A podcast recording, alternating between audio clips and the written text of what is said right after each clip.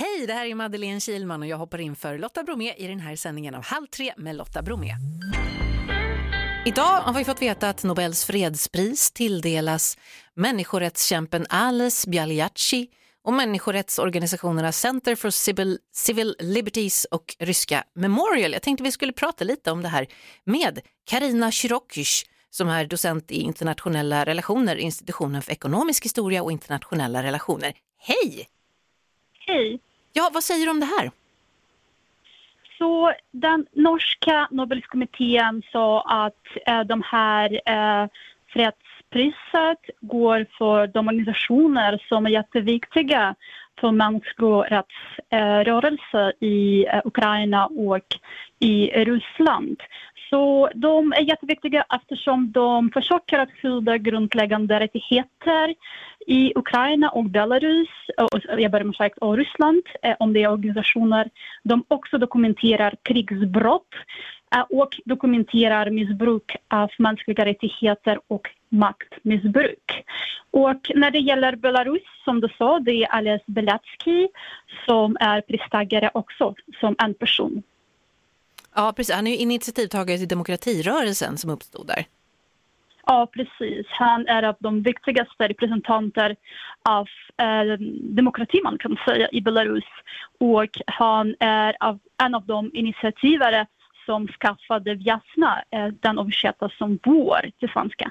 Och eh, han har satt i fängelse ganska länge. Ja. Så, ja, precis. Han satt i fängelse i 2011 till exempel och eh, han, han hade fyra år i fängelse faktiskt för skattebrott. Men samtidigt mm. människorättsorganisationer och aktivister sa att den här beslutet, eh, av, eh, eller domen, var helt politiskt motiverat. Eh, samt polit politiker på EU och USA-nivå kallade Belatsky för en politisk fånge. Ah, ja, ja. Och sedan 2020 han är åter fängslad ja. och han har gripits i samband med protester i Belarus i 2020. För Nobelkommitténs ordförande Berit Reis Andersen har ju uppmanat, eh, uppmanat att han ska friges helt enkelt.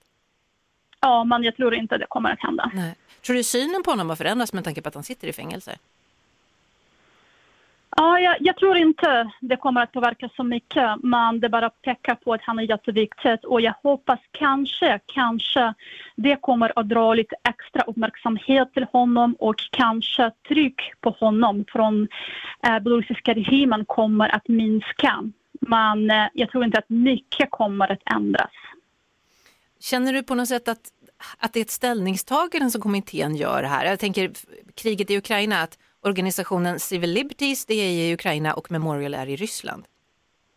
Ja, precis. De är två jätteviktiga organisationer som du sa. Så den Center for Civil Liberties grundades cirka 15 år sedan, 15 år sedan eh, i, i Ukraina och eh, syftet är att stärka de mänskliga rättigheterna i Ukraina.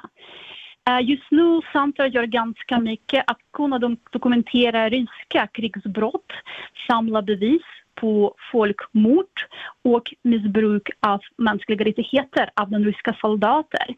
Samt de är jätteviktiga eftersom de hjälper att hitta de försvunna personer i Ukraina som är ett stort problem i Ukraina just nu. Och Memorial Eh, är också jätteviktigt men, men för Ryssland. Eh, de har spelat jätte, jätteviktig roll historiskt. De jobbade ganska mycket omkring Sovjetunionens eh, totalitära historia och de hjälpte att övervakta mänskliga rättigheter i dagens Ryssland. Men det är också viktigt att förstå att de är inte så aktiva just nu. Och mm. de verkar att inte existera längre faktiskt. I 2021 um, ryska högsta domstolen um, bestämt att organisationen måste stängas och likvideras. Och den verkar att vara likviderad faktiskt. Det är ju lite märkligt att de får pris när de inte finns längre. Precis. Ja, det var jättekonstigt. Vad betyder mm. fredspriset i dessa tider då? Ja, jag tror det, det, det är jätte, jätteviktigt. Eh, så det bara visar oss eh, att man måste bry sig om kriget i Ukraina. Det är fortfarande pågår. Det, eh, det bringar tillbaka vår uppmärksamhet till kriget eftersom man kan se att under de senaste månaderna vi tappade lite intresse och just nu det är dags att prata om kriget igen. Mm. Men också den här priset på något sätt den fördömer kriget och den fördömer eh, totalitära systemet man kan säga. Så därför det, det är viktigt på olika nivåer. Det också visar, eller kommunicerar man kan säga, till civila samhälle i, i olika länder. Att civilsamhälle, de har, de, eh, civilsamhälle är en aktör. Den har så kallat agency och de kan göra någonting. Medborgare kan göra något oavsett att svåra villkor ibland och det är viktigt kommunikation. Karina eh, Kirosh, det är jag så svårt. Shiraki. Tack snälla. Docent i internationella relationer. Tack för att vi fick ringa och prata med dig. Tack. Det här är Mix Megapol. Ett poddtips från Podplay. I podden Något Kaiko garanterar östgötarna Brutti och jag, Davva, dig en stor dos skratt. Där följer jag pladask för köttätandet igen. Man är lite som en jävla vampyr. Man har fått lite blodsmak och då måste man ha mer. Udda spaningar, fängslande anekdoter och en och annan arg rant.